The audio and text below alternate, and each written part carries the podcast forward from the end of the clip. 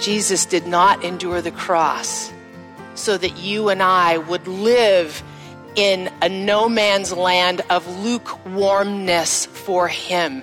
Kim Meeder on Focus on the Family Minute.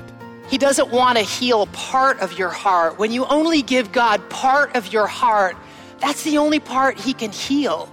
That's like giving him part of your cancer. He doesn't want to heal part of your cancer. He wants to heal all of it. He doesn't want to lead part of you. He wants to lead all of you. I can tell you with certainty as a rancher, unless all that horse decides to come with you, you're not going anywhere. And, and it's a lot like us in Jesus Christ. He doesn't want to lead part of us. He wants us to be wholehearted for his glory. You can hear the entirety of Kim's message at family minute dot org.